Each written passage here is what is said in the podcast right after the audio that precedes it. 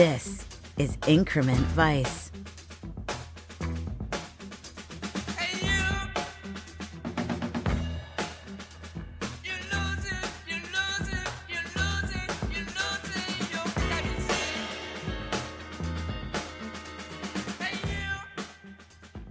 The podcast that explores Paul Thomas Anderson's inherent vice one scene at a time with your host, Travis Woods.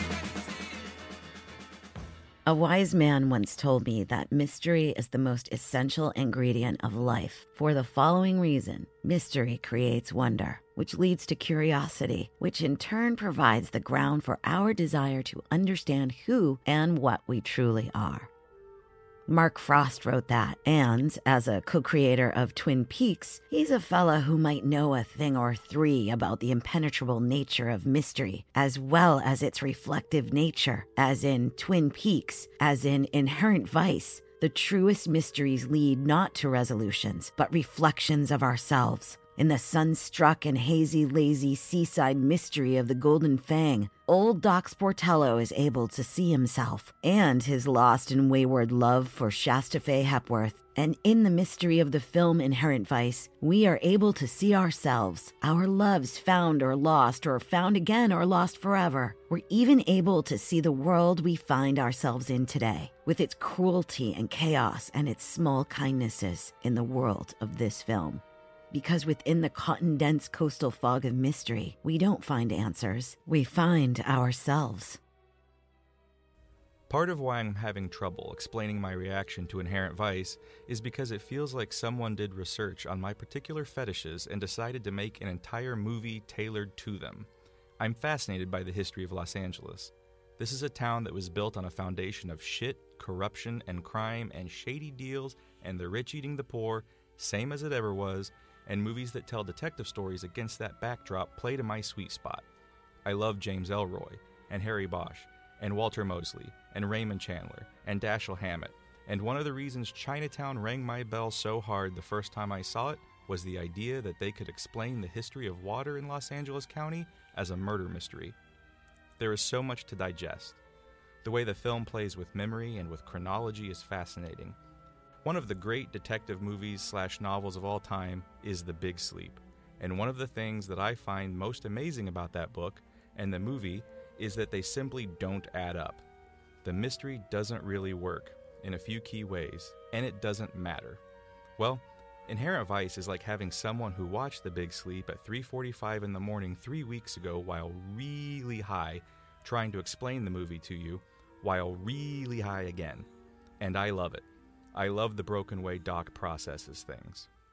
I like how slowly the story comes into focus. By the time you realize it's really a movie about Doc saving someone in particular, it's late in the dense running time, and it just sort of dawns on you slowly that you're not watching a movie or the case you thought you were watching. I had no idea two and a half hours had gone by. That was today's guest film critic, author, podcast host, cinephile, all around Inherent Vice stands since the day it was first screened in 2014. The amazing, the wonderful, the luxuriating in his own words upon the as they are as they are carried upon the dulcet tones of my voice. Drew McWeeny, thanks for coming on today. Oh yeah, I'm going to hire you to read everything from now on. You sound much better doing it than I do. So there we go. Hey, I need a gig. All right. All right. You're my new audiobook guy. well, that was a lovely review of the film not even a review. Just that that's I, I don't know if you can review this movie as much as you can try to encapsulate it. One of my favorite things that you said is this is not a film. This is a contact high. Yeah. This is something that you experience kind of you have to let it kind of hit you and Well, absorb it. it's so funny because adaptation is such a it's a, it's a really unusual process to begin with mm-hmm. because you as an artist are responding to something that someone else did and then it's a game of telephone artistic telephone you're passing along why you were excited by it what it was that spoke to you in the best case that's what adaptation should be it shouldn't just be a gig it shouldn't just be we bought a book we need a filmmaker here's the ninth john grisham movie this year will you do it Yeah. it should be I can't get this out of my head. It's under my skin, and I need to explain to people what it did to me. And that's what this feels like to me. It feels like Paul Thomas Anderson couldn't shake the book, just couldn't get it off of him. And this is the exorcism by which you get a book out of your system fully. And it really is him passing along to you what it was that got him so crazy about it. And I, I think either you twig into that tone Yeah. right at the beginning or you're just not with it. And for me, the opening credits, I've seen people check out where the music and the something about the vibe right at the beginning was like, eh, I don't know. Really? That's where they check. Because A to couple me, of times I've tried to show this to people, and I've had people bounce off this movie, just bounce right off, like, nope, not interested. And there's something about the vibe. And Wow. Because to me, those first eight minutes, that's where you win anyone over. I would hope so, You've but got I mean, to cool me, ass detective shit. You've Yeah. got cool ass can and vitamin C shit. You've got cool ass neon logo shit. Like, what's yeah, what more do you want? It like is that, that such a minutes. self-possessed opening that I was in love stylistically right away. Mm-hmm. But I think that's the thing. It's this movie is a big swing from page one, and it has to be because of who they're adapting. Yeah. And again, it goes back to that process. When you're doing Pynchon, you can't go halfway. You No. can't just do the story. You can't just try to convey the surface of what he does. You can't have his language the same way he does. So you have to visually and orally somehow give you that same sensation that comes when you're reading his words. And I'm a voracious reader. To give you mm-hmm. an example, I, I average about a book every two days. And that's Jesus, Drew, a machine. well, it's just I since I was a kid, like I read voraciously, and so my Kindle is always packed with stuff, and I'm mm-hmm. always got four or five books going, and I I love an author like Pynchon who makes you slow down. You can't read Pynchon quickly. No. you can't just glance at a page of Pynchon and get it. Not even this book, which is encased in a fairly easy genre Yeah. to surf upon. his language alone is one of the things that it, it does to you. He's he's playing with you while you read his his words, and he's playing with you in how he builds a sentence and how he builds a paragraph and how he'll lose you in a page, and in, especially in this one, the way he conveys information to you is so important Yeah. because it's a detective story, sort of. Um, so to find a film equivalent of that, you got to swing big, and Yeah. I think he did, and I think it works as a visual and audio equivalent of that style. But man, if you don't get it, it's and it's not even that you're wrong. If it's just not your bag, Yeah. it's really not going to be your bag at all. Well, not to obsess, but this is a podcast about inherent vice, so Mhm. obsessions are not unfamiliar to me. Yes. Uh, I have to say, I am really. I, I don't want to stick on this one point. I can't believe you've lost people in the first eight minutes Yeah. because uh, in the very first episode with uh, with Blake Howard, we were talking about how I was like, you know what? I'm not going to be Twitter reply guy to some of my guests who don't like this movie. I'm not going to actually them them to death, even though I kind of did in episode four with Fran Hoffner. Fran, I'm really sorry. Uh, you're really great. I love your writing. I, I, I just my feelings got hurt about Bigfoot. I'm sorry, but that my argument was, I get it. If someone says, "Look, they just it just lost me," the Mickey Wolfmann stuff, and then we find them, and there's still like a 45 minute stretch left to the movie. I, I, I don't know what I'm what's what's important about any of this. And then there's a saxophone player. There's a really depressing sex scene. I don't get it. What is this? I get all that. And if you tell me that doesn't that doesn't ring your bell, that doesn't play for you, if you don't like depressed, hazy, lazy, Cutter's Way styled mysteries that aren't really Oh, mysteries, Cutter's Way. Good for you. I'm writing about it right now. It's Good on my for brain. you. That said, if you don't get it, I get it. But what I can't get, what I will not abide, what I cannot understand or process, how anyone watches the first eight minutes of this film. And I know, brief aside, we're supposed to be talking about a scene that's like 20 minutes in. We'll get there. We'll get there. Yeah. The first eight minutes of this film, to me, are pure cinematic euphoria. I will never forget seeing this film opening weekend in LA, mid December, I think, of 2014. I was at the ArcLight, and I felt my, I was beaming. I was like, oh my God. PTA is doing the rock and roll big sleep. Yep. He's he's going for it. He is really going for it. The the weird, dreamy sortilege intro that then fades into the classic film noir at your doorstep, laying out a mystery. Jonny Greenwood's playing in the background, and then bam, Can's Vitamin C, Yeah. which it was a song I never really thought of as being cool until you see it with a lattice of neon font across Right, it. Joaquin right. Phoenix skulking around Manhattan Beach. Well, technically, uh, the very uh, Gordita Beach, the fictional Gordita Beach. Seeing all that together, I'm like, oh my god, this is mi- this is mixing my neo noir stuff. This is mixing my loser who wants to do one good thing stuff. It's mixing, mixing my Thomas Pynchon stuff. And then you get a cool ass, like I said, cool ass neon font, cool ass rock and roll song. Whatever happens after this, me and PTA, we're good.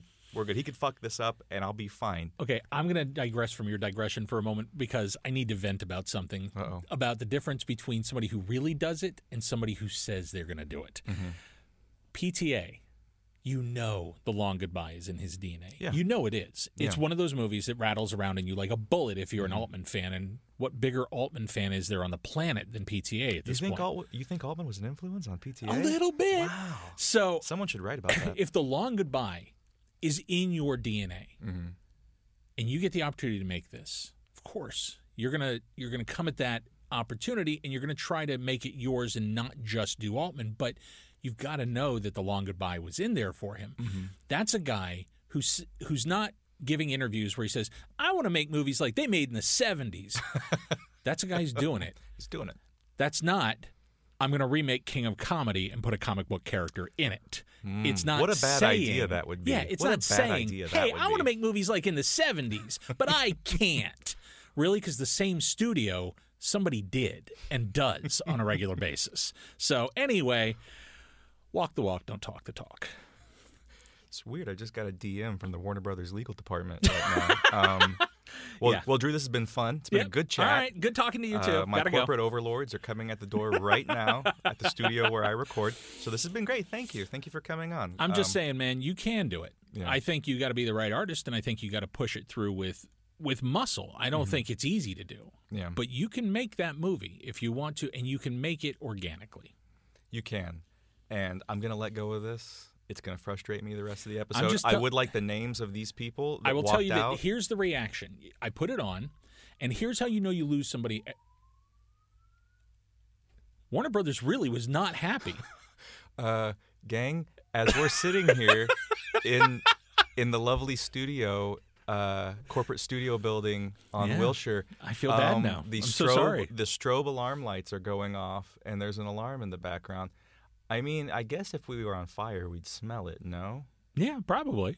I would hope. Jesus, boy, did you really, boy, you really pissed off Todd Phillips.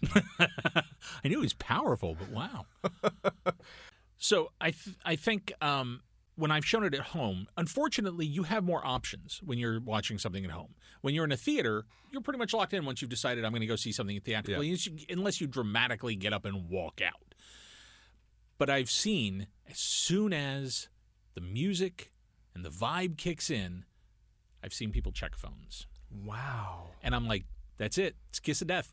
If I lose you right there, if your instinct there is, eh, I'm going to check my phone real quick while music plays and whatever is going on until we get to the next thing, then you're not in this movie. This isn't a movie for you. And just realizing, because I, I love, I, I truly believe that the, the ultimate end game of film criticism is curation is the idea of sharing things with people. And on a very small scale, that's what I've always done since I was a kid is I find a movie, I get excited, I share it with people. Sometimes it works, sometimes it doesn't. I consider a movie like Inherent Vice more of a litmus test on the viewer than on me. It's it's I know it's a great movie. Yeah. I know it's a wonderful movie. So if I show it to you, I'm using it more as a litmus test of how adventurous are you? How how up for this are you? Because it's not an easy film and it doesn't necessarily spoon feed you. So yeah, you have to work a little for it, but I love films that ask you to do that. So it's a litmus test. It's it's a great movie to determine how down to hang are you. And yet, you're so right about that. And yet, it's a comforting film. Don't you? I love don't it. You feel comforted when you. That's I go back that- to it at least once a year, typically around this time of year. And I, I can't wait to write about the, about the best of the decade because I'm definitely going back to it for that. But it, for me, it's a long winter's night movie. You put Hmm. it on when it's cold outside and you want to snuggle down into the couch and you want to blaze up a little and you just want to be furniture with the greatest thing you could possibly be furniture with. I I will agree. It is there I have two go-to late night movies where Yeah. like it's like it's one or two in the morning. I'm gonna close out my night with a movie. It's either this or Walter Hill's The Driver. It's one of the two. Nice one. Walter, that that's a good one if, when you're tired and you want a hard 89 minutes and get out of there. But yeah, there's something so comforting about this movie at the same time, despite the, some of the jagged emotional riffs that are in it, some of the what uh, what people perceive as difficulties. I don't think it's the most difficult movie. I don't think it's nearly as difficult as some people say it is to follow. It I don't think sense. so. Look, I think I think if you if you meet this movie, it gives you all the information. It gives you everything you it need. lays everything out there, and it does it in a very meticulous way. But it does it in language that is. Um, it, it's not what people are used to. Like No. even the scene that we're going to talk about today, we'll get into the language of that scene. Delightful and dense and insane. And I've Perfect again, I could imagine watching that and not getting a word of it, except hmm. for like a couple of words that jump out, of course, but Yeah. but missing big chunks of what's actually happening there. But the whole movie's throwing you fastballs full of information. Something that comes up with a lot of our guests so far, and I wonder, do you think this is part of the problem? There's a unique 21st century cinematic trope. You find it in this movie, you find it in Lynne, Ra- Lynne Ramsay's You Were Never Really Here, where we've decided to give a bulk of our expository dialogue to one of our most marble mouthed, inarticulate actors who sounds sometimes like a drunken, cotton mouthed Jim Varney. It would be like if the usual suspects had been narrated by Benicio del Toro.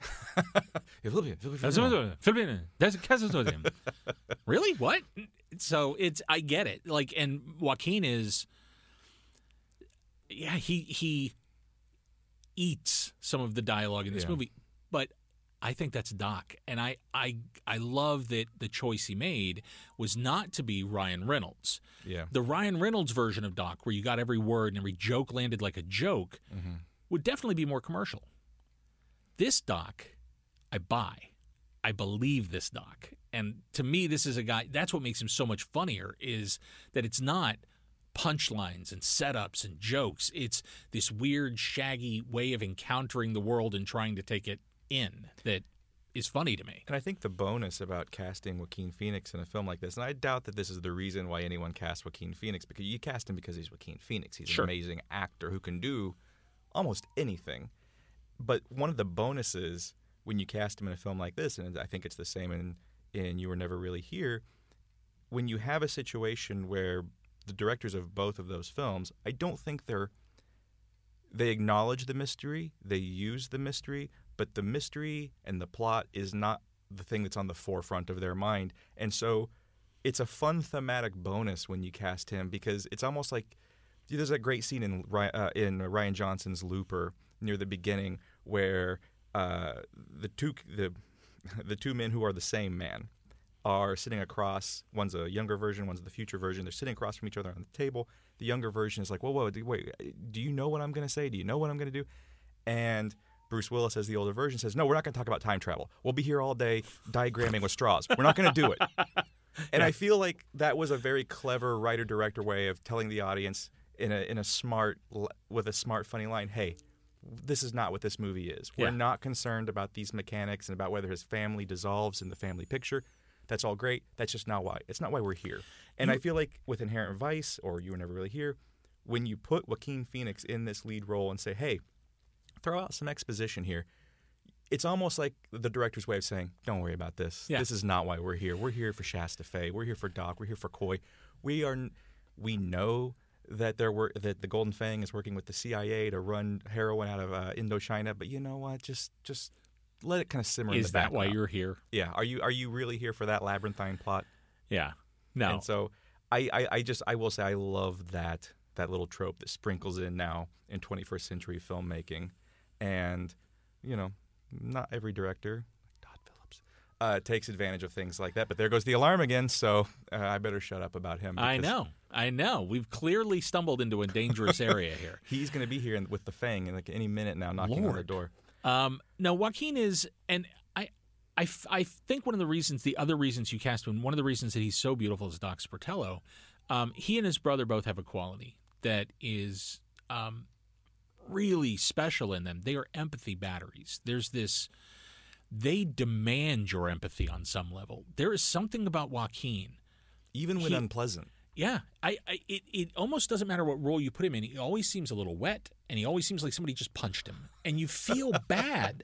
You do just Yeah. on some innate level. There's something about Joaquin that sparks that in you that that desire to protect or in some way make him better. Like, and I think that directors who take who make good use of that, Lynne Ramsay uh, uses the broken end of that scale beautifully in You're Never Really Here, and as far back as Parenthood, he has played damaged yeah. and and weirdly broken and internal and so well, and it's innate. And I think you always want to fix him in some way. So Doc Sportello, as a detective, then casting this guy who all you want is for him to be better. Like, please, somebody solve him, whatever Yeah. his problem. is.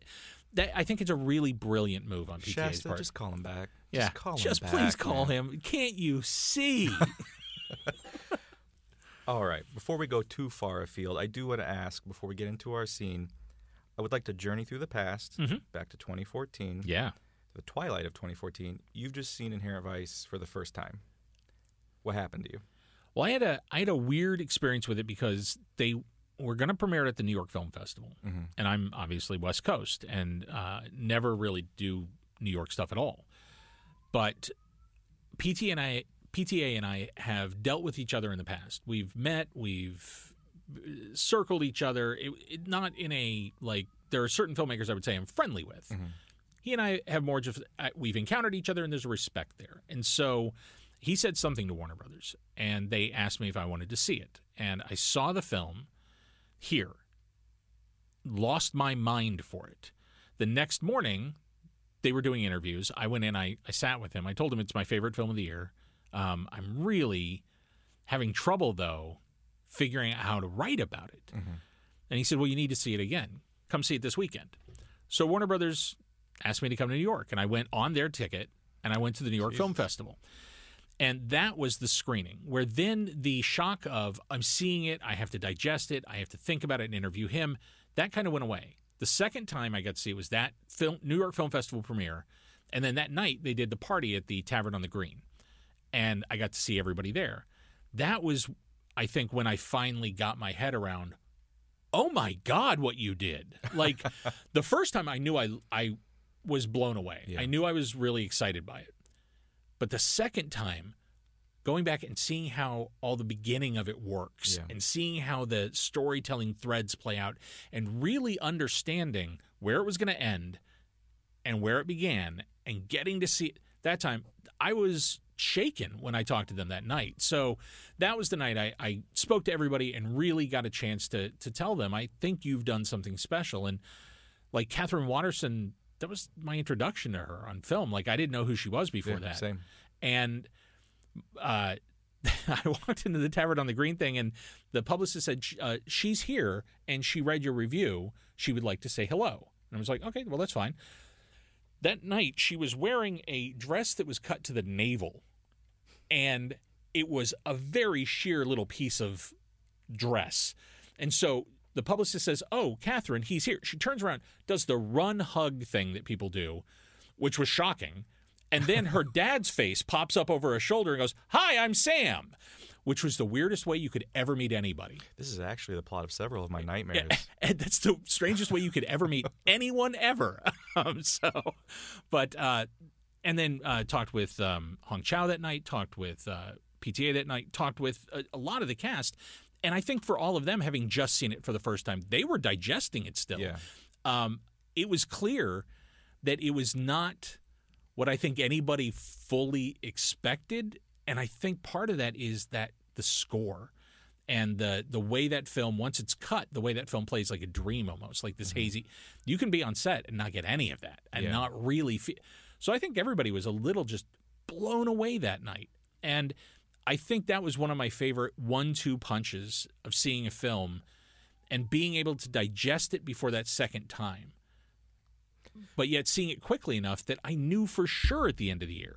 Because you're so often under the gun. You're Yeah. so often told, okay, you've seen 15 films in the last two weeks, plus a year's worth of movies. Now make your choice and write your list. Mm-hmm.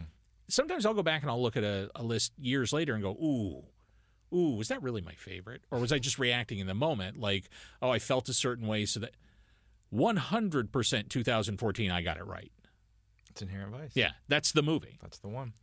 And you know, you're right about it's definitely a the double film. You need it twice. Yeah. Even if you love it the first time. I loved it the first time, but I will admit I went into the movie with the book in my head. And as I've said so many times on this show, the book is so much more an elegy for a time passing, whereas the film is much more about a person. Well, and the difference being, I think Pynchon lived it, and I think Yeah, this- PTA this is is- making a movie about the thought of it, or the Yeah. dream of it, or this what we think we lost. Yeah. And he's he's embodying it literally in in a person. yeah, and for Pynchon, it was an era. You know, this was his home. This was his beach. This was his movement. This was going to be the utopia that we were that they were all going to find, and then it just never really happened because of the Golden Fang, the the the mysterious crew that PTA says they just managed to fuck it all up for the good guys all the time. And I went into the screening with that book in my head, and also just making them kind of making the mistake I always haughtily tell other people not to make when they're watching film noir. I always say when I'm introducing someone to something like say Cutter's Way, Mhm. I always say don't worry about the plot. don't. It's not. It's Yeah. it's never about the plot. It's the plot is just to get our character in a room with a pretty girl who's pointing a gun at him or has a case for him. That's it. Yeah. That's just forget about it. Focus on how the characters feel. And I made the mistake of trying to track how well this lines up with the plot as I know it from the novel. yeah. I still loved it. I, my mind was blown. I was crying in the final scene the first time I saw it, but then I went back two days later, like on a Tuesday morning, and saw it again by myself. There was nobody in the theater but me and this like a bag lady, and with me and her, I just felt my brain melt, and not like the movie was like a psychotronic brain blower. It just it dissolved my brain, and all that was left. and This is gonna sound so pretentious. It was just it was all heart. It was all heart that second Well, screening. I was able to turn my head off and just feel the movie. I'm so glad you. It's it's such a human movie. That's why I get upset when people bounce off of it, or not upset, but it's just I'm I'm disappointed for them. I wish that they got the movie that I got out of it because it is a really human movie, and It it is. is. a really big-hearted, sweet film that is about how painful it is when you can't have the thing or the person that you want because it it's not real. Yeah, and you know all of PTA's films, I would argue, they are meditations on love we feel for the people we meet in the second half of our life, the people who aren't our family, whether it's a father figure in Sydney or another father figure in the rest of the family in Boogie Nights, or the multitude of father figures in Magnolia, or the the amazing woman that's sneakily following us around in, I a, in a that's why 99 he- cent store. I suspect that's why he makes ensemble films because in real life, he likes to put on the circus and have a family. Yeah, and you have this this adopted family, and so many of those films look at that same subject from different angles. You know, in Magnolia, they even say it out loud: "What do we forgive? What can we forgive when someone we love hurts us?" In um, the Master, it's you know, what do I do when there's someone I love who is just so different and alien from me? But we complete each other, but we destroy each other. yeah. Um, but you go from Magnolia with And then Punch Drunk Love. What do I do with love that? It, it, what do I do with me? What Yeah. do I do with me? Like, someone loves me and I'm terrible. What must that say about them? yeah. What must say about this farce that we're feeling? It can't be real. I'm it's got to be some absolutely unworthy of anything. Why would you want this? And going from Magnolia's "What can we forgive?" You know, Inherent Vice. I think its central question is, what can we live without? Once we know how good it is, what do we live without? What can we say goodbye to? What can we let go away? And yeah, when you when you see something like that in a movie, or I, or I guess rather, how do you not see that in this movie? Is my question when people say they don't dig this. You know, when I was talking to Fran in episode four, and you know, she's an amazing writer, extraordinarily intelligent, ex- extremely perceptive, loves film. And I was doing everything I could to say, well, how come you don't love it? Why don't you love it? Don't you see that stuff? And, you know, when someone says they don't like Bigfoot, which just really killed me, I'm like, but don't you see he's just this counterposal, like uh, almost funhouse mirror version of Doc's pain. He's missing someone too. He's longing for that person. He's wantonly filleting bananas over that person. Don't you just feel that pain beneath all that? That he's he's Doc. They're one and the same. And here I go. I'm I'm being the guy. I'm being the guy that I said I wasn't going to be. But uh, how do you not see that? How do you not feel that? And that's that's the one thing that well, aside from people hating the first eight minutes apparently or being not caring about them, it's hard for me to get. It's like when someone says they don't like Neil Young. It's like really like that didn't kind of make you sad listening to X Y Z Neil Young songs, or you don't get excited when you hear Cinnamon Girl, or when you hear Round and Round, you don't get really really sad and you want to like call your dad or something like that. Like you don't. How do you not feel that way? And that's that's where I that's I've I've come to find myself with Inherent Vice. It's how do you not see this as a heart movie? It's not a head movie. Well, I, I think his movies are very heart driven. I think his his body of work so far. One of the reasons that I like that he doesn't work as much as he could probably. I'm sure he could work more. I'm sure there's plenty of things people would ask him to do. Sure. But I love that there's there's time between each, of his films, and it feels like they are considered when he makes one. Like mm-hmm. he really has to say this, or he really has to make this now. And this one, for an artist who works as rarely as he does to make an adaptation, it's a big ask for an audience that loves him because I love Boogie Nights. It's an original. I love Magnolia. It's an, it's original. an original. There's they're his movies. Punch Drunk Love could have been made by no one else. The Master would have been made by no one else. Those are his films, a thousand percent. And here's an adaptation that is his film, a thousand percent. And that is, thank God. That is re- a relief because you always, you know, there's always a chance that they're going to lose something of themselves in this process or that it's going to beat them in some way or that it's just, and yet.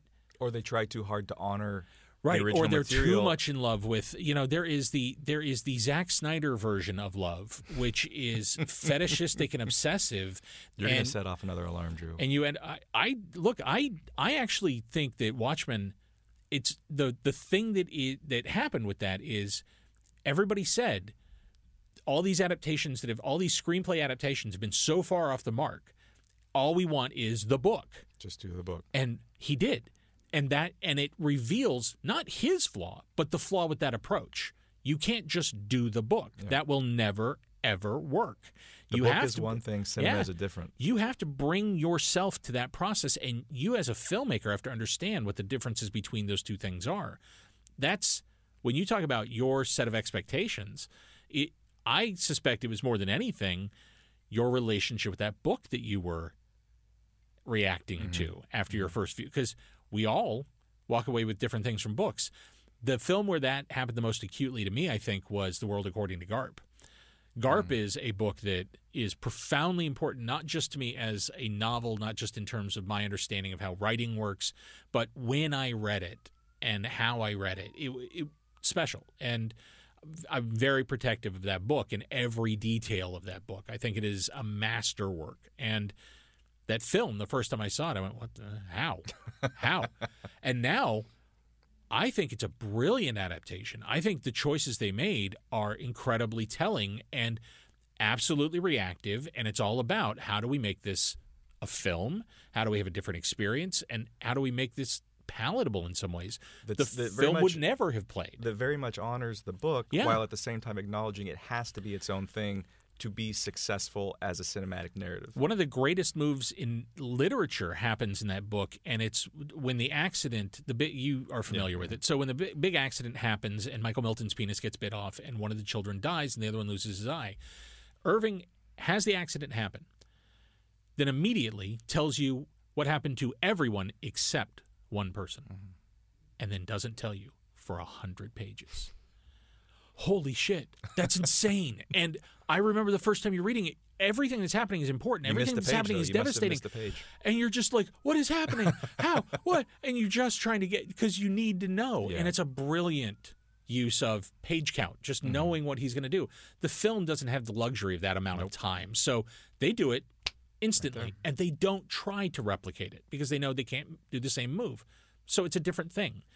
So smart. And to me, that was an an, ob- an an abject lesson very early on in killing your babies, in being willing to have a voice, and in the difference between the two.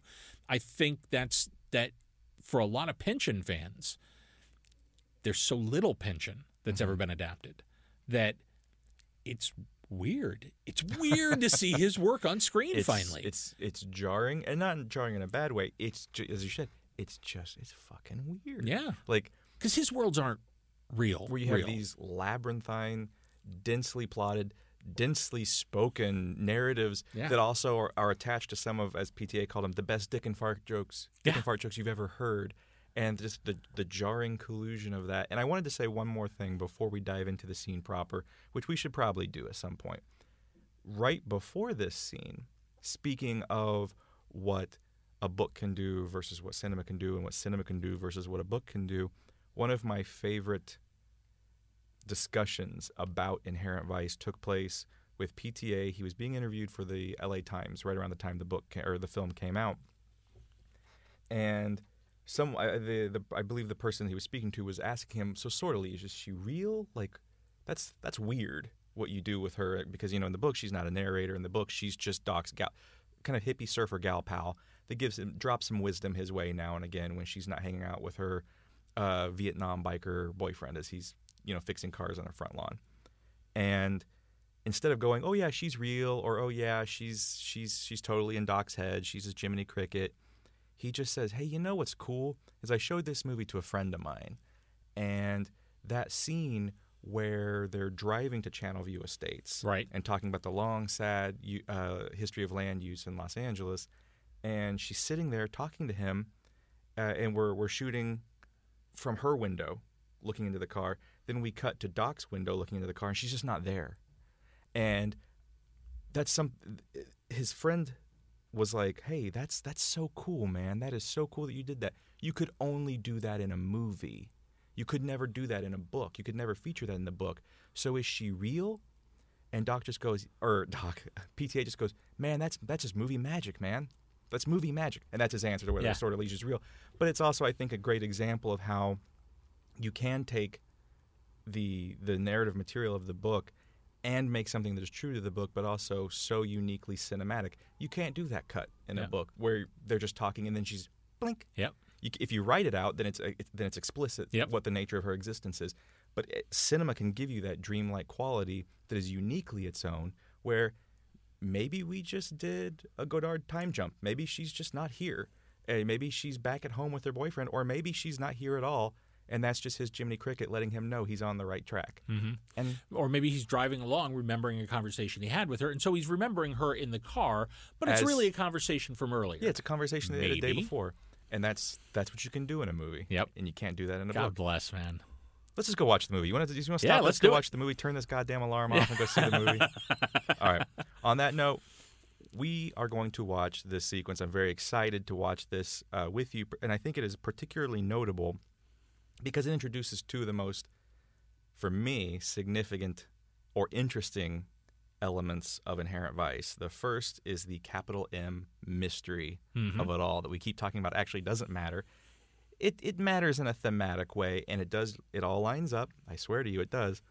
And it involves the disappearance of the real estate big shot Mickey Wolfmann and his mistress Shasta Faye Hepworth, as well as the murder of Wolfmann bodyguard Glenn Charlock. I hope I'm not losing anybody. Uh, all of which is clouded by this ever expanding and intersecting ring of nefarious groups, from the Aryan Brotherhood to the LAPD to the FBI to something called the Golden Fang. That's the first thing that gets introduced in Yes. this scene. The second thing that gets introduced into this scene, like a uh, a Pynchonian rocket firing across the sky, is Hong Chau as Jade. One of my favorite parts of this film, this this uniquely cinematic universe, Jade. And I believe from some of the research that I've done, you are a particular fa- fan of Jade as well. I'm a particular fan of Jade, uh, singled out in that first review, and um, in my conversation with her, she she was very grateful for the the attention in the review because it was early work by her. This is her first film. But also, I think a lot of times when you are not not even a supporting character, when you are a character who has a couple of scenes, and when you are an actor of color, or when you're a woman, you you don't get singled out. You rarely get a call out in reviews. That's always been my technique, though, or, or important to me, because those are the things I love in movies. I love individual moments. I love one. Pro- there is a dude in Abbott and Costello meets Frankenstein, where clearly he was somebody's nephew who got given his line six months before he shot his scene and over rehearsed it to the point where it didn't even make sense as a line anymore. Because somebody stops him and says, Hey, um, have you seen Dr. Acula? Or whatever Dracula's yeah. fake name is. And the waiter turns around, stops dead, and looks in the camera and goes, Seen him? I don't even know him. And then walks up. You're like, Holy shit, dude. And but I love that. And yeah. to me, that's one of the things that makes movies great is when anything pops out of a screen and grabs your attention, just grabs you by both ears and makes you pay attention. And Hong Chau walks onto screen. She peeks, she peeks. onto screen in this movie. Peeks.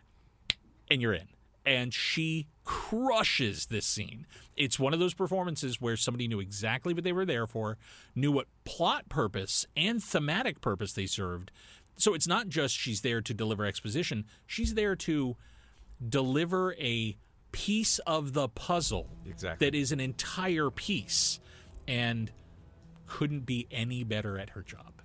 All right, well, let's watch her do her thing. Okay. And we'll be right back.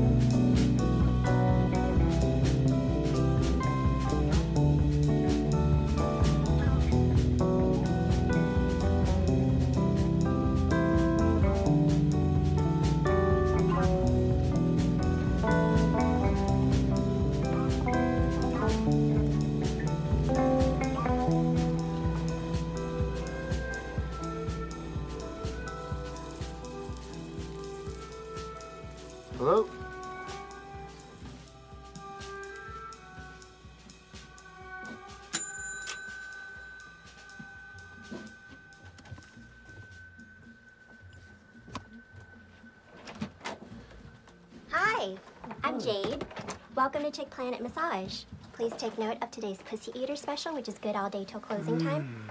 How much is it? Fourteen ninety five. Well, not that fourteen ninety five ain't a totally groovy price, but I'm actually trying to locate this guy who works for Mr. Wolfmann. Oh, does he eat pussy? A fellow named Glenn Charlock. Oh, sure, Glenn. He comes in here. He eats pussy. Well, Glenn and I were in Chino around the same time. You seen him today? Are you a cop? No. The reason I ask is if you were a cop, you'd be entitled to a free preview of our Pussy Eater special. Well, how about a licensed PI? Hey, Bambi! oh, boy. Oh, so, um, where do we, um... Uh, uh, not you, bone brain. Oh, Oh. I, I thought it's here, which is uh, ah. procedure specials. Uh, what that means is. Uh, is uh, uh, mm, uh, uh, uh, uh, uh, uh, uh, uh,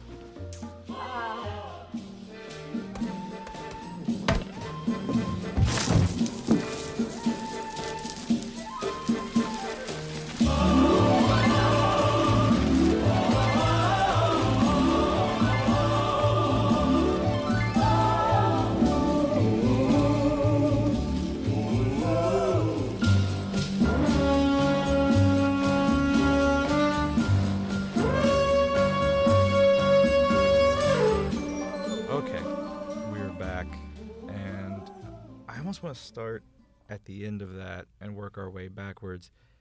If you're going to have a detective movie, and that's one of the many myriad things that this film is, is it's a detective film. You've got to have some of the tropes. And one of my favorite kind of sub tropes, the, det- the detective movie, you got to have the knockout Yeah. where the moment where someone knocks our wayward private dick into oblivion. Uh, all these guys are working with concussions. ex- oh my god, the and you know my favorite used to be um, this 1944 movie, to Marlowe movie, Murder My Sweet, Oh, great one. where he just he gets knocked out and he walks through this spidery abyss with all these Twilight Zone doors, just like Rod Serling at him. Uh, to, to, It's a to- great to use a word like fucking ing, just Rod Serling at him, and he's just you know running throughout until he falls out of the abyss and back into consciousness. This supplanted that, not because of the perfectly timed baseball bat that shoots out from the purple shagged cor- uh, corner wall. It is that amazing, perfectly timed Daffy Duck. It's it's half a rabbit punch, and almost like he's trying to climb a ladder out of the unconscious that he's falling into unconsciousness that he's falling into. Yeah. And when people talk about you know what a serious uh, you know method De Niro esque actor Joaquin Phoenix is and how daunting he can be, I always think of this little scene. Yep. Like, and how who else could have done that little bit of business? That well, I perfect think this, little tag. This and her happened so close back to back, and the, both of them are full of beautiful little grace notes of comedy. He's funny. He's really funny. Mm-hmm. He's And really funny when he's allowed. We don't be. often cast him that way. I think he is because of what we talked about and that that empathy response that he triggers. He's often cast in dramas, and he's Mm-hmm. often cast for that. But yeah, he can be wicked funny when he wants to.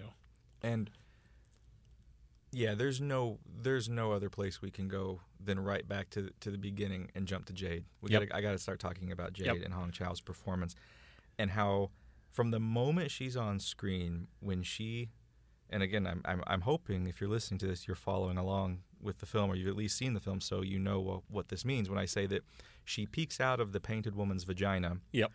To to eh, with this very stern. All right, who's here to fuck with me? Is this AB? Is it Aryan Brotherhood? Is this the LAPD? Sees this stoner guy, and then shuts the door. But when she comes out, she's on. She's, Yeah. she's a pro now, and she is on. Well, and she uses the language of that place as Mm-hmm. a. It's like it's like it's the beginning of a boxing match, and he never gets his gloves up, not once, because she comes out and she immediately pussy eating special, boom, boom, boom, boom, and he doesn't know, and he tries. He certainly plays back, and Uh, not that's not a super groovy price, but uh, I have adopted certain pieces of this film into my vernacular, into my common usage. Uh, not that fourteen ninety five in the super groovy price is a great one. the other one, which is not from our scene, is Molte Penakaken, and I, uh, boy, when it's Pancake Day, that gets yelled a lot. whenever anyone asks me anything difficult, I just go, "We'll see what we can see." But yes, the uh, the barrage of language she uses is a disarming tactic, and she's hilarious at it. And I love the. We've seen a million movies and SVU episodes where are you a cop and you have to tell me if you're a cop. Her tactic is totally different. Her tactic is well, if you are, you get a free preview. Well, and how about a licensed PI? Awesome and it is that is the funniest she diffuses him utterly Yeah. any questions he's asking anything he's trying to acquire as a technique when running up against a private investigator he's done Yeah, he's done And even she- if they hadn't had the dude down the hall he was done and she has to because, as we're going to learn later, they are the Golden Fang is laundering their heroin cash Yeah. out of out of this place. In addition to it being a brothel, um, she's she has to be on point, and that's something that you don't get the first time through. You're just like, well, who's this daffy kind of screwball Howard Hawks esque gal Mm-hmm. that's just talking circles? Like she's just a horny hippie chick. That's all she is. But yeah, when you do rewatch this. She's playing this on so many different levels. She's she has to be the she's the pro in this scene, not well Doc. her later scene is really masterful in terms of tying together what jade does or doesn't know and how ahead of the curve she is and she is one of the few characters that actually has a basic functioning knowledge of what's happening in this movie. Um, that's pretty impressive because almost everybody has a piece, but very few people have that picture. She's got a pretty good picture up front. She's the only one that when you know what's the golden fang? Is it a boat? And in that amazing, just rat a tat tat, supercharged way, she relieves the character of the burden of exposition by her nature of delivering it and making it so a part of her personality and character that it feels so organic that you're never sitting there with her. There's a beat where she where Doc says, you know, what is the golden fang? Is it a boat? And she's like, they're an Indo-Chinese heroin cartel, a vertical package. They grow it, bring it in, step on it, run it stateside networks of local street dealers, and they take a separate percentage off of each operation, which includes Chick Planet Massage. Uh, that's a novel's worth Yeah. of background explaining the the conspiratorial firmaments that undergird this entire story. And she just drops it off while hanging in Doc's window. Well, and here's where the admiration is for Hong Chau, not just Jade. Um, she understood that the only way to play this is the Howard Hawks technique. Yeah. That's the only way you play this character and make it work. And she Howard Hawks is the shit out of both of her scenes, which is that machine gun rat a tat. And yet, there's rhythm to it, there's humor to it. She finds the beats. It's not just say it fast. And that's a mistake that I think a lot of actors make.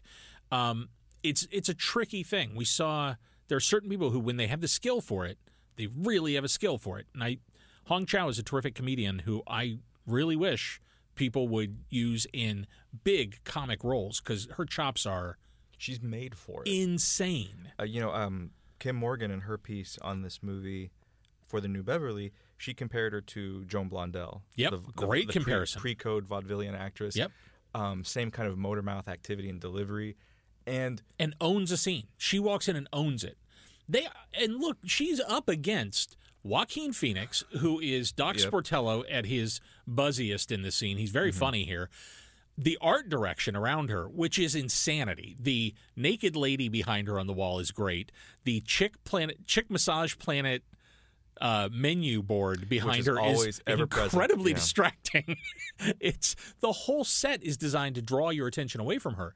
She owns that moment. She walks in and there's nothing else on screen. well, not only that, something that I was thinking about today when I was rewatching the scene for this episode. You, Joaquin Phoenix, Martin Short, Josh Brolin, Reese Witherspoon, Michael K. Williams, Martin Donovan, Eric Roberts, Benicio del Toro, Jena Malone, Jeannie Berlin for two seconds. You have all of these outsized performers and personalities. Sometimes they show up for this whole scene. Sometimes, they're, like Doc, they're literally in every single sequence of the film. The fact that you watch this movie, she has two major scenes of expositional delivery, one kind of smaller scene where she's at Club Asiatique, and then another where she's doesn't even say a word. She's just in Doc's car with Dinas while they're making a handoff at the end.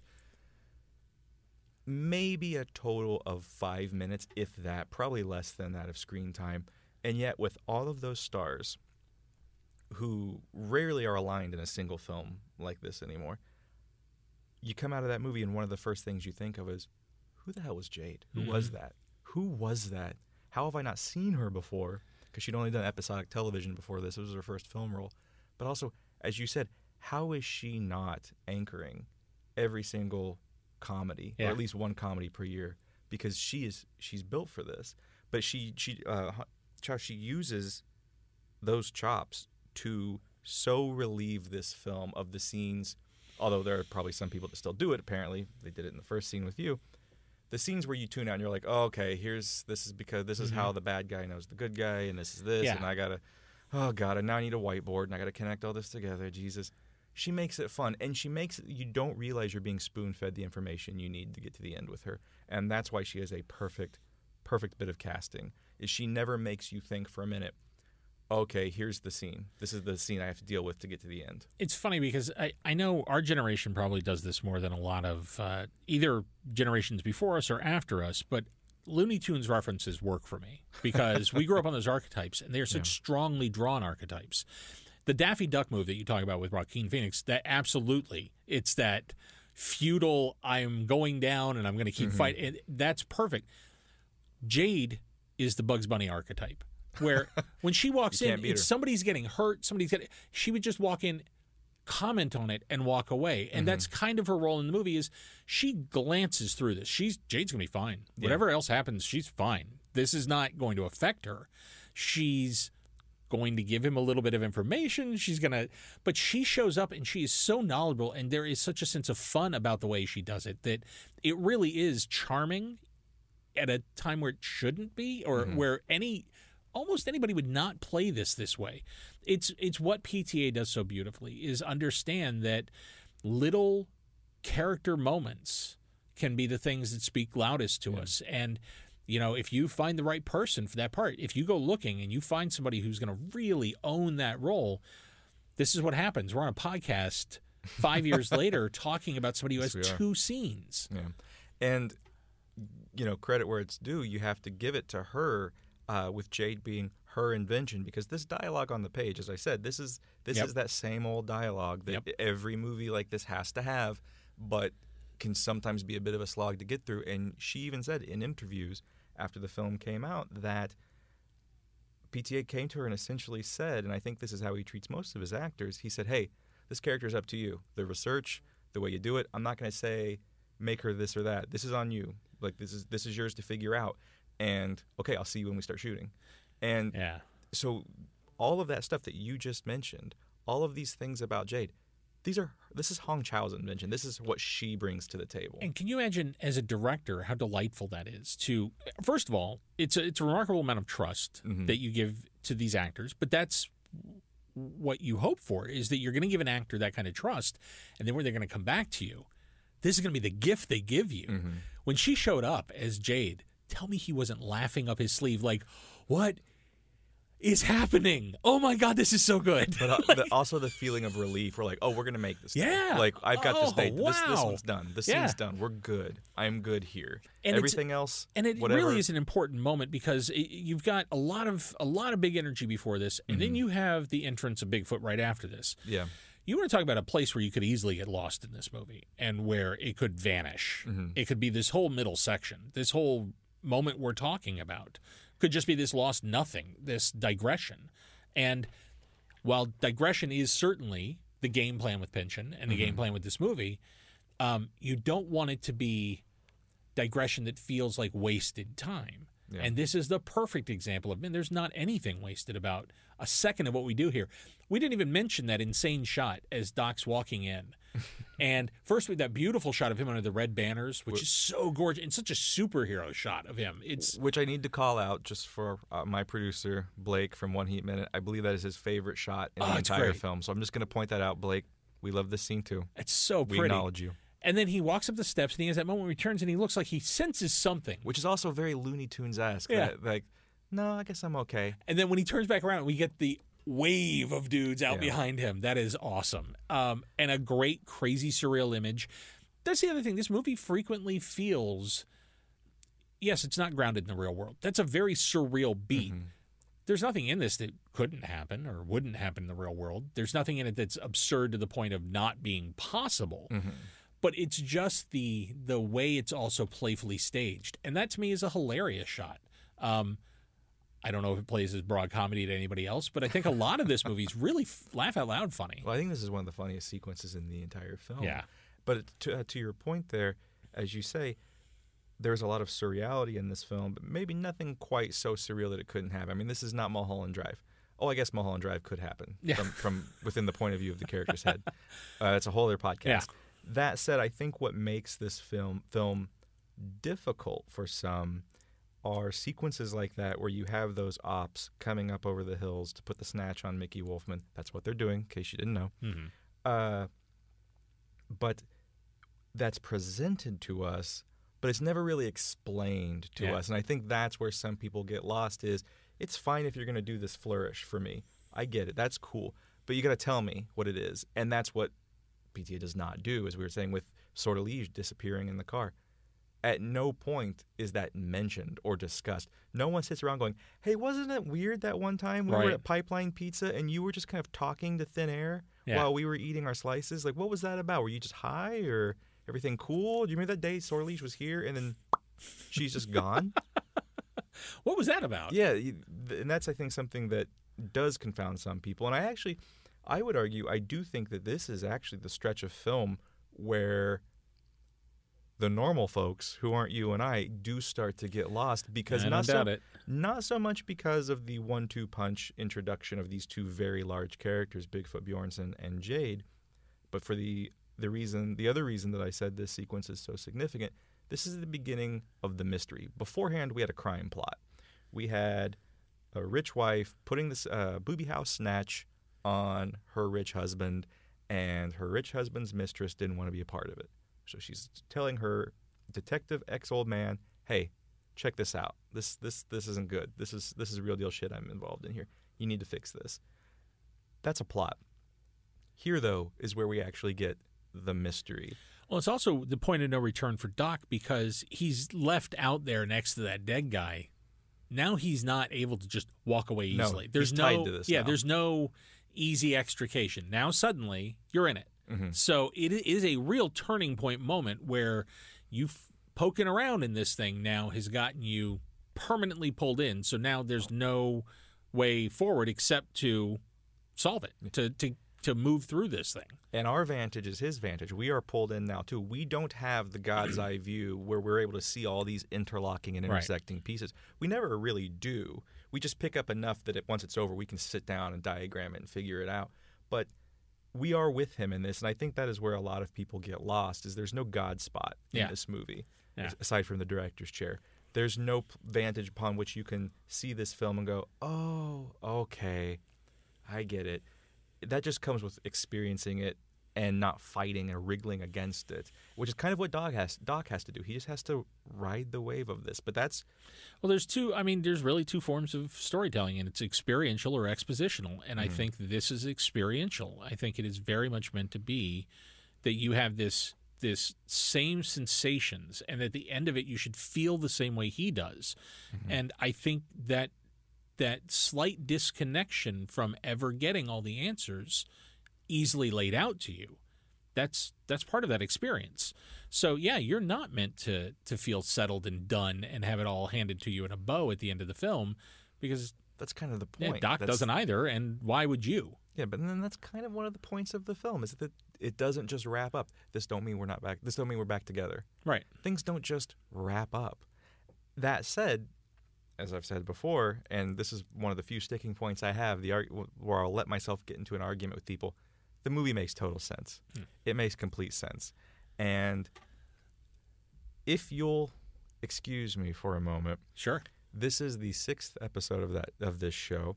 Now that we're getting knee deep in the mystery, I'm gonna pull a Jade, and I'm just gonna buzz through what this mystery is for our listeners because I've already Right. had people go like, you can't talk about this movie because it doesn't make any sense. The things you say don't make any sense.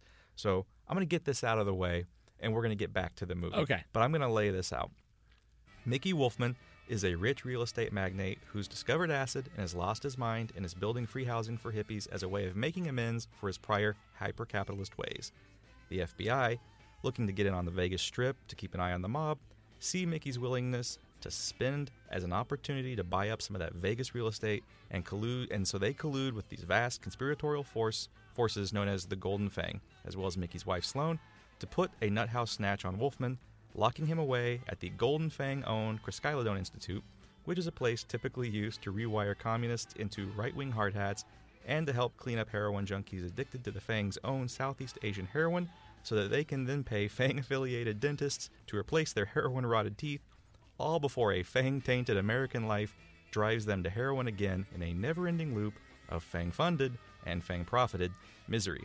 Also, in rewiring Mickey's acid tainted neurons, the Fang convinces Mickey to abandon his plans of giving away free housing and brings him back into the fold as yet another horrible millionaire American.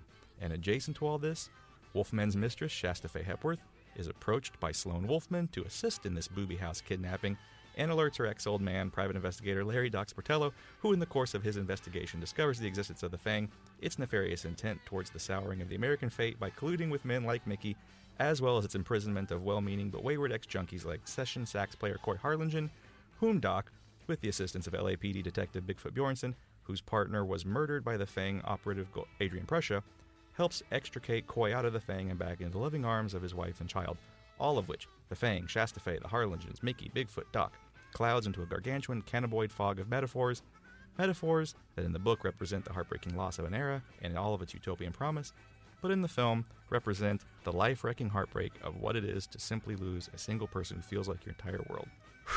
Amen. So are we good, everybody? I are, thi- are we are see, we are we locked in? Is it absurd? Yes. does it make sense? It yes. does make sense. Yeah. It, it's, I I mean, as convoluted as that sounds, I mean, I've seen more convoluted Michael Bay movies than that. Yeah, that. and it's Um, it's really just a plot to get people on the hook and then keep them on the hook. Yeah. and he stumbles into it sideways because his girlfriend made the mis- his ex girlfriend made the mistake of warning somebody. Yeah. That's it. That's it. That's it. That's all. And if she hadn't been involved, he never would have known any of it. Like the whole rest of this world is only impacted because he misses Shasta, Yeah. and that's it. And while it's, you know, I have said, you know, this is one of those mystery movies where, hey, the mystery, if it if it fucks you up, put it aside. You don't need it to get it, the movie. Mm-hmm. You don't need it to get what the movie is about, about the heart of the film. But what I also love about the film is if you do put get your arms around the mystery of it, the mystery is so thematically interlaced with the meaning of the film because the, Yeah. the whole mystery is simply about how things get lost, the inherent vice of time. That time takes everything away eventually. You can't insure against it. Glass breaks, ex old ladies disappear. Uh, you know, eggs will uh, eggs will uh, shatter and fall off a shelf. Eras end, and that's all this is. That's all it is, and that's all the mystery is. It's about things ending in the face of the status quo always being there, everything always returning to that status quo. And in this world of inherent vice, the status quo is everything's going to change. Everything good is going to change. Yeah. Mostly the bad stuff stays. Yeah, the rich are going to keep feeding off of everybody, and Mm-hmm. it's going to stay the same. That system, he didn't dent that system. He doesn't change anything. No. He doesn't. He doesn't end it. He doesn't. There's no big, no bad guy goes down in flames. It's not. it, it- it's it's, and I think that's dissatisfying on some level. Mm-hmm. Is that, but the true heroic thing in this movie is to make one human difference in Yeah. somebody else's life, and it's not even for him in the end. No, and that's what gets me about Doc. Yeah. That's what breaks my heart for Doc. is that when Doc finally realizes what one good thing he can do, and that has zero to do with him, he does it. He does it anyway, and it's it is a really lovely gesture and a powerful gesture in the face of futility and impossible um, machinery that you Mm-hmm. cannot affect in any way. And the fact that he even even in doing that he does with such melancholy in that he makes a choice in one of the best scenes of the film when he's I'm um, apologies to listeners because I'm always going to bring this scene up that moment where he's sitting in his kitchen with Sortilege and she's like what's going to keep you up at night? Like what's going to when all this is said and done what aren't you going to be able to let go of? Yep. he doesn't for the first time in the film whether he's vocalizing it or not you know what he's always thinking this when she says what are you not going to be able to let go of for the first time in the film his answer is not shasta faye Yeah, hepworth. yeah. it's saxophone players and the little kid blues. And whatever whatever whatever sins coy harlingen committed he's like a dad not being able to see his little kid he's like that just doesn't sit right with me. Yeah, that And one- I can't but when he does it the, the the gut punch for me and boy we are far afield of our of our scene but this this is the show. When he drops Coy off and you hear Hope Harlingen howling with joy and waving and hugging him, Doc doesn't even look. He's looking at his passenger seat where Shasta Fay should be. Mm-hmm. And he's thinking about what he didn't save and what choice the choice he made Yeah, to not cost. to not extricate her from the Fang or from Wolfmann or from the life that she's living ever since that she ever since she left. He didn't make a deal to leverage her with the Fang or anything like that. He's like, I just want to get this dad home. That's something I can do that's untainted by all of this. And boy, if that doesn't make your hearts just three sizes too big Yeah. when you watch this movie, then again, this is probably not the flick for you. Yeah. But that that that that's what gets to me when I watch this movie is how, as you said, the the status quo it's not going to change. The bad guy's always going to be there, um, and you know when you're like, yeah, there's no there's no bad guy going down. Adrian Prussia, a low level hitter, takes a bullet to the to the chest. That's it. But when the movie ends, we don't even know who's atop the Golden Fang. No. we don't even know if No, there God, is no. a top to the Fang. We don't know if it's Nixon or if Nixon's actually one of the bottom rung players, and that you know someone put him there. All we know is there's a thing out there that's very nebulous. That seems would Boy, and if that doesn't say it everything. all about that era, because that is, and it's interesting. I always wondered what it felt like to live through my very first political memory, my very first memory of the word politics or that that was a thing out there was Watergate on television. Mm. So we're we're living through a moment again where it's it, those feelings are very real now that you know our government doesn't have our best interests at heart anymore and that that is a terrifying way to live and so much of the si- late 60s and early 70s so much of our pop culture was really about that distrust that institutional distrust that the young suddenly had where you you're not only not looking out for us you want to kill You us hurt you us. hate us and that was and that is so much i think a a piece of sort of what that what that's about. I I, I really sorry, I kind of I, I in a very Pynchon-esque move, I kind of lost my train of thought there. Um, Well, let me hop on here and say something really quickly to that.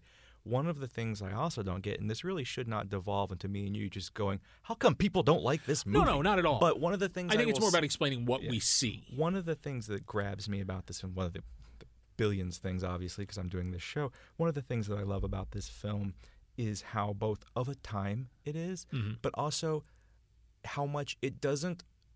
It really doesn't lay it on thick that this is in 1970. There are, and as much as I, I adore Once Upon a Time in Hollywood, there aren't those big shots of Hollywood Boulevard. Likely also because PTA couldn't afford it, but also because I think part of this movie is meant to feel of any time. It's why we get these very Yeah. almost four by three looking shots of people sitting in kitchens talking about their problems, sitting in cars talking about their problems. There's not these wide, hippie populated, uh, long hair jacketed vistas. It's about now. And one of the things that feels very now to me in this film is that bit about how, at least as it comes to the heroin trade, the Golden Fangs circular business design is they bring in via the CIA heroin from the Vietnam War, which they are perpetuating through Nixon. They are creating the Vietnam War to develop a heroin pipeline. But also, that Vietnam War is instituted to keep Americans depressed. So they will want to buy Heroin, heroin. yeah. And then when they get to the point where they're about ready to die, you go to a place like the Chryskylodon Institute, you kick, you get straight, you get your teeth fixed by Golden Fang dentists, and now you're walking hooked. you're walking around with your big big happy smiley teeth, but you're still fucking miserable because of Nixon as president and the Yeah. Vietnam War is going on. So eventually you're going to relapse. And if that does not feel like the cycle of consumerism in 2019 where you you turn on the news and you see fucking Covfefe. Yep. What does ah, I I can't I can't today. Yep. I I, I got to tune out. I got to do something. Yep. I got to make myself feel better somehow. you got to the point I was trying to make, and this is where my digression was going, which is that amorphous fear that that generation felt. I think that was so much a part of that Perfect late. '60s, early '70s. That's that's a part of our daily lives Mm-hmm. again, and that is so much what this film is driven by. Is that feeling that there's some giant thing that's going to land on you Mm-hmm. that you can't do anything about, you can't fight. That's what makes Doc's gesture so powerful. Is when you feel that, it is little decencies that matter, and I do think that 100% relatable right now. I I, I So know people much. that have just crawling anxiety since 2016 nonstop and it's they can't point at any one thing it is just an accumulation of all of it and Because when you live just, through it's that not just the president. yeah, when you live through that, when you live through an era where everybody's crazy, where it's all kind of crazy, how how do you stay sane? How what do you hold on to? What's your anchor? And I think decency is a really good answer. I think Doc is for him. That's the one gesture. Um, and we see in Bigfoot, we see a psychosis. Bigfoot is a man of his age in so many ways. and longing for that age the way Pynchon longs for his and the way Doc is just beginning to Mhm. long for his. Yeah, and and that reactionary nature of Bigfoot. I, I, th- there's a reason that character rings like a bell when we watch it right now. Is there's a lot of Bigfoots. There's a lot of people that that want to live that way Mhm. and are afraid that that's not po- and empowered at all. They will. Bigfoot is so threatening and aggressive and fascinating, and as a performance, it's one of the few performances I can imagine standing up next to what Joaquin is doing and for scene after scene after scene and never giving an inch in either direction. They are perfectly matched in this film to co own the movie. Yeah. Either one of them miscast or cast in the wrong way, that movie becomes unbalanced and somebody owns it. And I would go so far as to say no slur against Joaquin Phoenix whatsoever.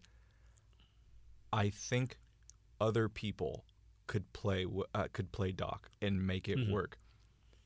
I have a hard time imagining anyone at this point doing what Josh Brolin does in this movie and making it work. And I think We don't of have a lot of '50s dudes like him. no, with that lantern jawed head, Yep. and that kind of almost. You know, this is gonna sound a lot. You know, he's he's a, a piece of cinematic masculinity that we don't see anymore. We haven't really seen since like Jimmy Caan and Thief. Yep. I call him Jimmy because I'm cool because we're friends. Yeah. Jimmy and, me and Jimmy. Well, I know you used to go to Playboy Mansion and hang out. yeah, out. me and Jim Bob Caan. Um, so there's a kind of masculinity and strength, but also that he fearlessly, fearlessly matches that masculinity with an utter neutered terror that Yeah. fuels it. But he it's never super big. Maybe in the one scene with his wife is it big and it's big intentionally in that scene. You know, I ask you for one fucking day a week, Christian. Uh, but it's just so perfect. Um, the thing about Bigfoot is it's hard to imagine anyone with the exception, and I mentioned this in episode two with Kim Morgan, maybe Ralph Meeker. Maybe Ralph Meeker could do this. Yeah. But Ralph Meeker in 1955 or Josh Brolin in 2014 are the only human beings in the history of human beings that I can imagine doing the level of nuance. And I know that that word sounds weird next to Bigfoot Bjornsen, No. but there is a lot of quiet, Dude. nuanced character sketching going on in that performance. You could teach an acting class with Jade Scene Mm-hmm. on how to come in and just destroy with, like you said, pure exposition. How to how to really just own a scene and build a character around exposition. You could also teach an acting seminar on that scene with that goddamn chocolate banana. There is nothing like it. I have never seen an actor intimidate another actor with food more. And that chocolate banana scene ruined the press screening. the press screening was over after that.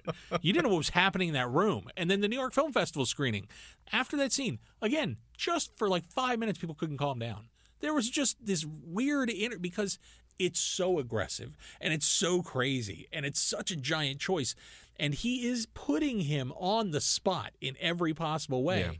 And as an audience, you get excited when you see two actors who are so clearly just throwing body blows at one another like that in a sequence. and sometimes doing it i think in a very reactive you, you know you keep using boxing as a metaphor in a very reactive oh shit this guy's coming at me I, Yeah. have, I have to really bring out the best that i have i have to throw the wildest aimless unprotected left hook that i have because that's the only way i can stay well, on my knowing feet Joaquin, knowing how he works, Mm-hmm. and knowing the the people that have worked with him and, and hearing stories about the way he loves to provoke reactions Yeah. and he loves to get real reactions, and not in that shitty Jared Leto, I'm going to send you a condom full of dead rats or whatever, but in a in a actor's way where Mm-hmm. he understands that it's choices. It's just about when you make a choice that's a real choice, that other actor has the moment where they get to decide: Do I go?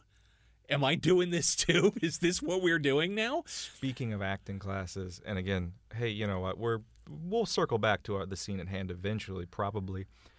Speaking of Bigfoot moments, probably the most, the third most famous Bigfoot moment from this film, after the longingly blowing a banana that may or may not remind him of his uh, former partner Vincent Indelicato, and of course the pancake sequence.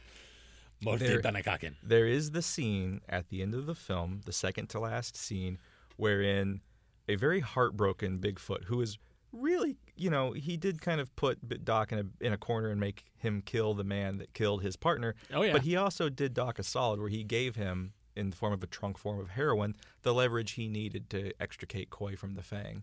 And They there's have a fascinating love hate relationship. this the, love they're- loathing they're like relationship. well they're like they are brothers. Like when when in that scene where King says you know do you need a keeper? He's like you're not my brother. You know, or he's like you could use a keeper. Um they are like brothers like fighting brothers. And that scene in which Bigfoot is so heartbroken and is basically like you never you never called me. We've been through some shit man. You didn't call me back. And the only way he can connect to Doc in his facile kind of viewing of Doc as a hippie um, is to smoke pot with Doc. And in the script, and as it was originally filmed, he just yanks Doc's joint and takes a puff and that's the scene. And he gets up and he walks out crying, and you know, it's the next scene or the next take. Brolin told PTA, "I'm going to try something. Can I eat the cigarette? Can I eat the joint?" And you know, PTA, yeah, I mean, do it, man. Because by all accounts, this was a wild ass set. I yeah. And he's like, yeah, if you got to do it, do it. And so in the next take, based on what Joaquin was doing and giving him, Brolin's like, I gotta, I gotta get big. I have to get bigger than this. Bigfoot in his grief would, if I am a funhouse mirror to what Yeah. Doc is feeling, It's not I just a have funny to, choice, I have to stretch choice. it. I have to stretch it, and I make it big because I am. Doc is like the film projector, and Bigfoot is like the actual screen, and it's got to be big. It's got to be drive-in theater size. So next scene, he eats the cigarette. I keep calling it a cigarette, marijuana cigarette, like I'm a 1955 uh, LAPD officer. He takes Okay, the Jack Webb. he, he takes the marijuana cigarette and he ingests it. But uh, he takes the joint, he chews it up, and he eats it, right? And then it wasn't enough. And this is not Yeah. PTA's direction. This was Brolin going, I'm not meeting him toe to toe with. If we are at the tail end of a two and a half hour movie, that he's gone through some shit. His heart's been broken. He misses this girl. He misses so much. He misses this entire era. I'm doing the same. I'm missing my dude who I was probably in love with. I'm missing the 19 fucking 50s, but I've been doing it for a decade longer than this kid has. Right. And so I have to come at this with everything I have. And his solution was, can you get some edible greens on this plate so I can just swallow it fucking whole? And when you want to talk about an acting class, it's that intuitive kind of knowledge of your character and what role you serve and what role your character serves in the film that Brolin's like, I can't just puff his joint Yeah. and walk out. I've kicked his door down, heartbroken, crying because he hasn't called me back after we went through hell together, standing up against the thing that is ruining the lives of everyone in this country. I can't just toke and leave. And I can't just steal and leave or kick his door down and leave. I have to eat the one thing I think has value to this man so that I can connect with him. And so you want to talk about master classes in acting. Josh Brolin in this film, as big as that moment is, and as big as so much of what he does in this film is, everything has a reason. It's not just meant to be a funny gif. It is so intrinsic to the character in the film. And I have to say, I really do think, as much as I love Hong Chau, as much as I love Joaquin Phoenix, I, I genuinely believe, from a performance standpoint, the two most intricate and complicated bits of performance in Inherent Vice are done by Katherine Waterston and by Yeah. Brolin. Yeah, well, the the, the Waterston, the the, I assume you're talking about the scene with. I'm Katherine. talking about the scene. Yeah, which is this is PTA in general, man. His respect for actors and his love for actors is so profound, and what he does with his films is he creates these just one space after another for these amazing moments to mm-hmm. play out, and then he's smart enough to let them play out to actually not just create a play okay set piece insert here Yeah. big moment insert here it's one thing to say you're going to get to a, the emotional crescendo of Magnolia. It's another thing to get Tom Cruise and Jason Robards in that room and to let it rip Yeah. and to see what happens. It's another thing, you know, it's one thing to say, yeah, Bigfoot and and Doc have their final moment and it kind of sums it all up in a puff of smoke. It's another thing to play it out. And his respect for his actors is so profound. Think of think, think of that moment in Boogie Nights with Philip Seymour Hoffman desperately trying to show off his car. You, Just li- wants you to like it, show the right? car. You think it's cool, right? You like the color, the red? It's like yours. There is he, That pathetic car that's just painted the same color. Oh, it gets me, man. And he, but he he does in in film after film, and scene after scene, he makes room for people, Mm-hmm. and then gives them their their room. He Yeah. lets them have it. It's not enough to just build the place. It's then to do the work. It's remarkable what what he's gotten out of his casts over the course of his career, and this film just has one terrific performance after another, and and it makes sense that everybody who comes in here, whatever their scene is to talk about, that Bigfoot ends up back in that conversation. It makes sense. I, I don't know that there's Bigfoot has yet to show up in this goddamn movie, well, and we, I don't we got think right up I to know, it. We I got know. right there. I could see him from where we were. I don't think that there is a single episode of this show. We are six episodes deep. Bigfoot shows up in episode seven. I don't think there's been a single episode that doesn't feature a five to fifteen minute digression where it's like, look, I know he's not in the scene, but I really, you know, can we mention? but it's the Bigfoot? shadow of the film. This film Yeah. Mm-hmm. is also intricately connected. It is a web. I don't think you can talk about one moment in this scene without starting to pull those threads apart, and that's it's really brilliant construction for a film that f- is as hazy and as um, addled as this one is at times. It's also so brilliantly built. It is, and you know, I've written about this film as well uh, for Bright Wall Dark Room, and in doing so, Which, by the way, if you, uh, I assume you're reading that if you listen to this, but it's one of the film sites I truly love. Oh, bless your heart. They, it, they, it's an amazing, amazing. It's the real place. deal. You should go there. Yeah, it's Or, the real deal. You know, let's take a moment to hawk Brightwall Dark, Dark Room. Brightwalldarkroom.com. Check it out. Lots of great writers. Uh, real, a lot of a lot of amazing reads. Check it out. Best independent, one of the best I'm a fan. independent film sites. I'm a fan and a. Patreon supporter. Yes, you are.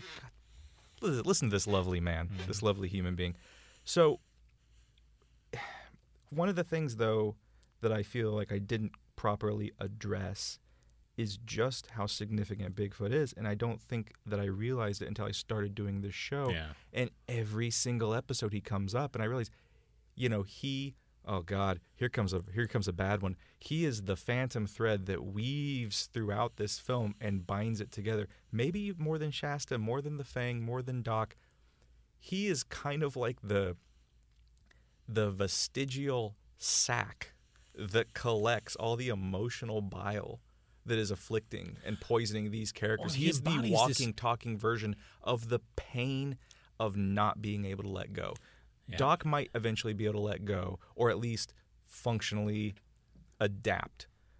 Bigfoot cannot let go. Bigfoot You know is why? in 1955. Hypocrisy. Yeah. That's the difference between the two of them.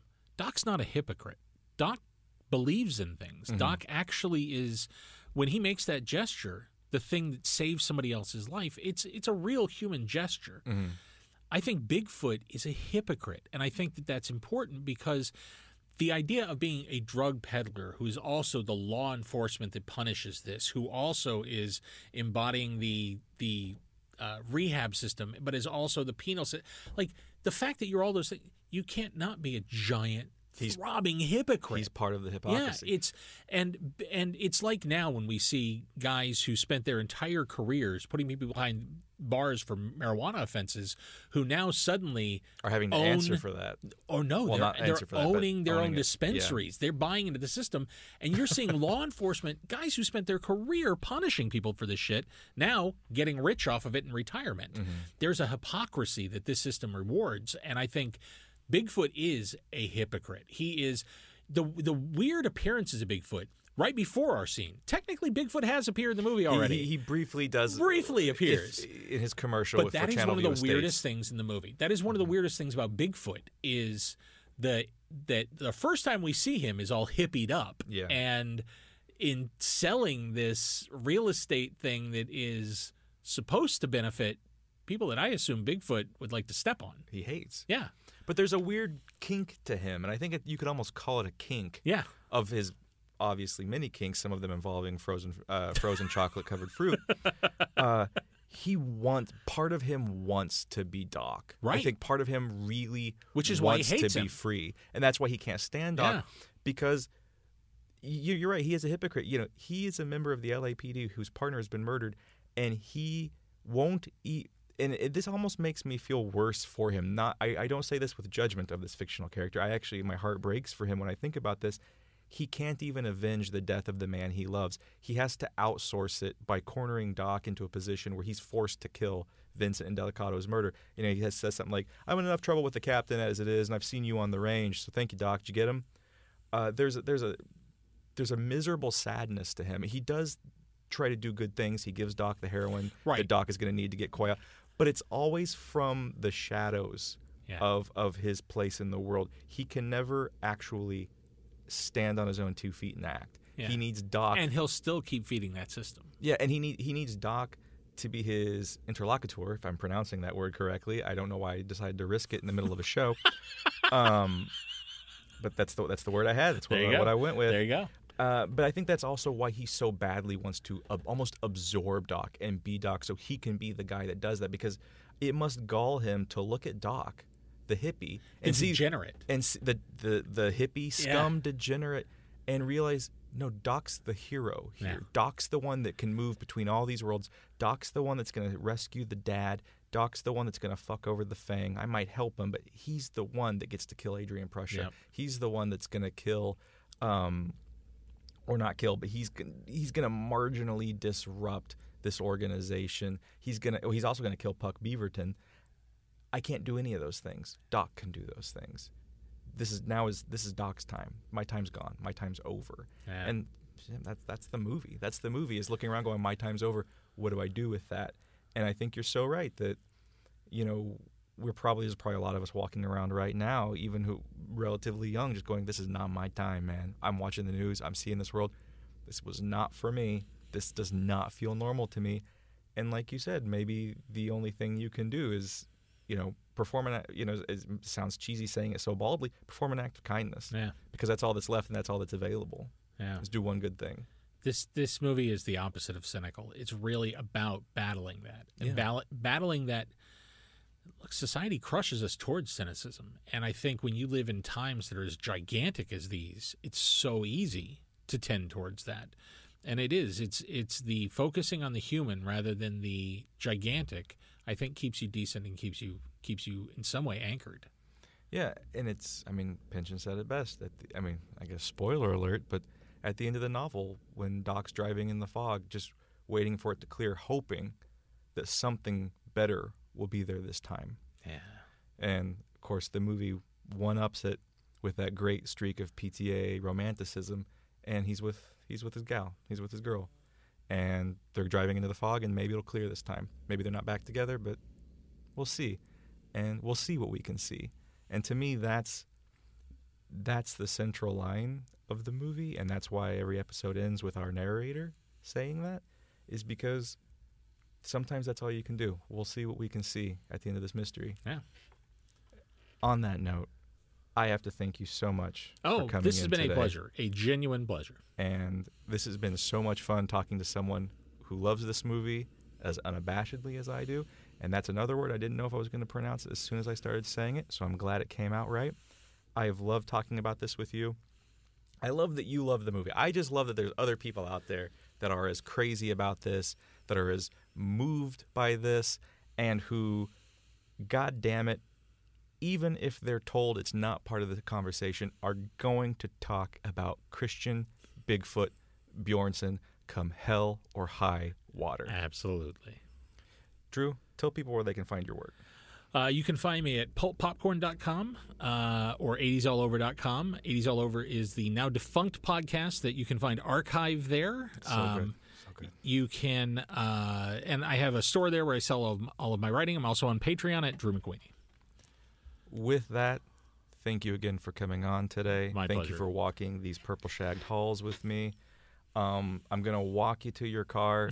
The alarm has stopped going off, but uh, or Todd Phillips could still be out there with a blow dart. Yep. I don't want you to get hurt. I'm gonna help you out.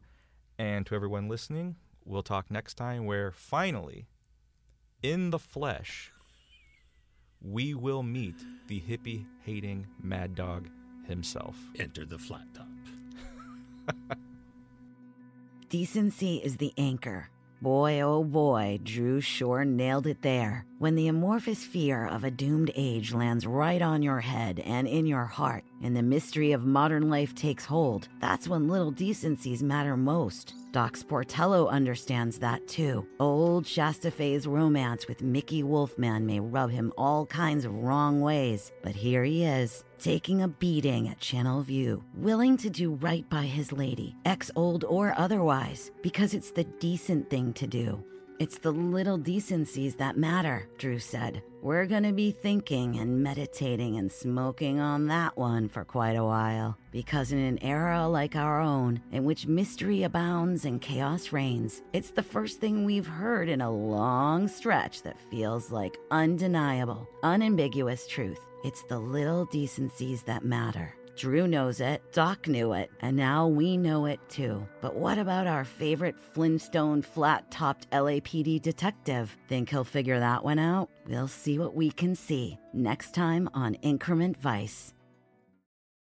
It's lunchtime at Tim Hortons, and we're serving up a special deal just for you. Our new $5.99 lunch deal includes your choice of any lunch sandwich and a side of crunchy kettle chips. Because what's lunch without a little crunch? And the sandwich choice is all yours, like a ham and Swiss, Chipotle chicken wrap, BLT, and more, made to order just the way you like it. Tim Hortons' new lunch deal. Simple, delicious, and just $5.99. Now that's a good deal. Only at your neighborhood Tim's. U.S. only. Price and participation vary. Terms apply.